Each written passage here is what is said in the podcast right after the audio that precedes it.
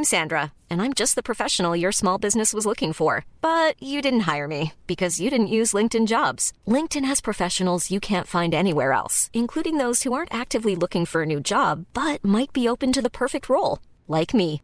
In a given month, over 70% of LinkedIn users don't visit other leading job sites. So if you're not looking on LinkedIn, you'll miss out on great candidates like Sandra. Start hiring professionals like a professional. Post your free job on linkedin.com/spoken today.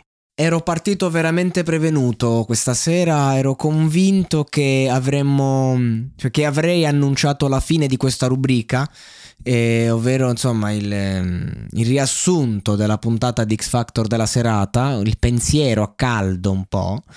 Eh, ero convinto che oggi avrei detto ragazzi questa edizione era partita con le mie migliori aspettative mi ha deluso non, non farò più questa rubrica farò solo i pezzi singoli vi darò i pareri sui pezzi singoli come ho fatto ogni anno e, e arrivederci e grazie invece oggi è cambiato tutto il livello è stato più alto sia da parte proprio a livello organizzativo quindi la scelta dei ragazzi da presentare e, infatti li ho, ne ho recensiti tantissimi Uh, I giudici mi hanno divertito. Vabbè, che Dargen ogni, ogni, intervento che fa è poesia. La sua ironia a me mi fa veramente impazzire. Quando ha fatto quella battuta sui um, padri al 25% all'inizio è stato di un livello.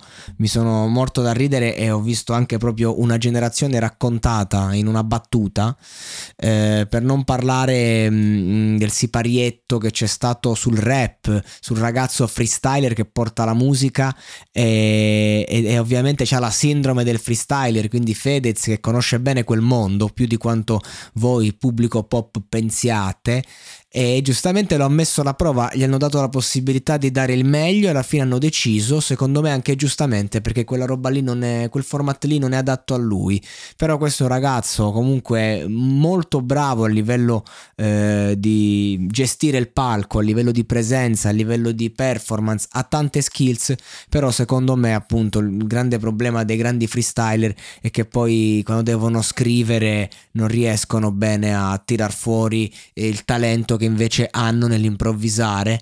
E lui ha retto botta, ha fatto il suo, è un grande freestra- freestyler, freestyler che stava a dire, freestyler che fa un po' freestyle e un po' si ispira al grande maestro, eh, ideatore e fondatore del piccolo di Milano.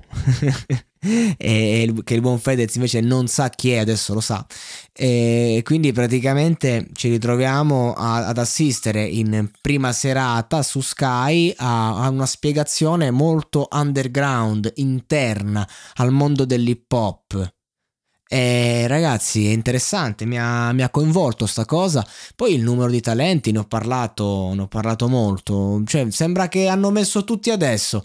Prima ci hanno dato gli scarsi o gli scarti, che la maggior parte, insomma, anche tanti no, soprattutto la puntata scorsa, cioè anche tanti bravissimi, ho parlato bene di tantissimi artisti per carità, però mi mancava ancora quella roba che dici, cazzo ci sono quegli elementi che miscelandosi con il resto mi destano curiosità.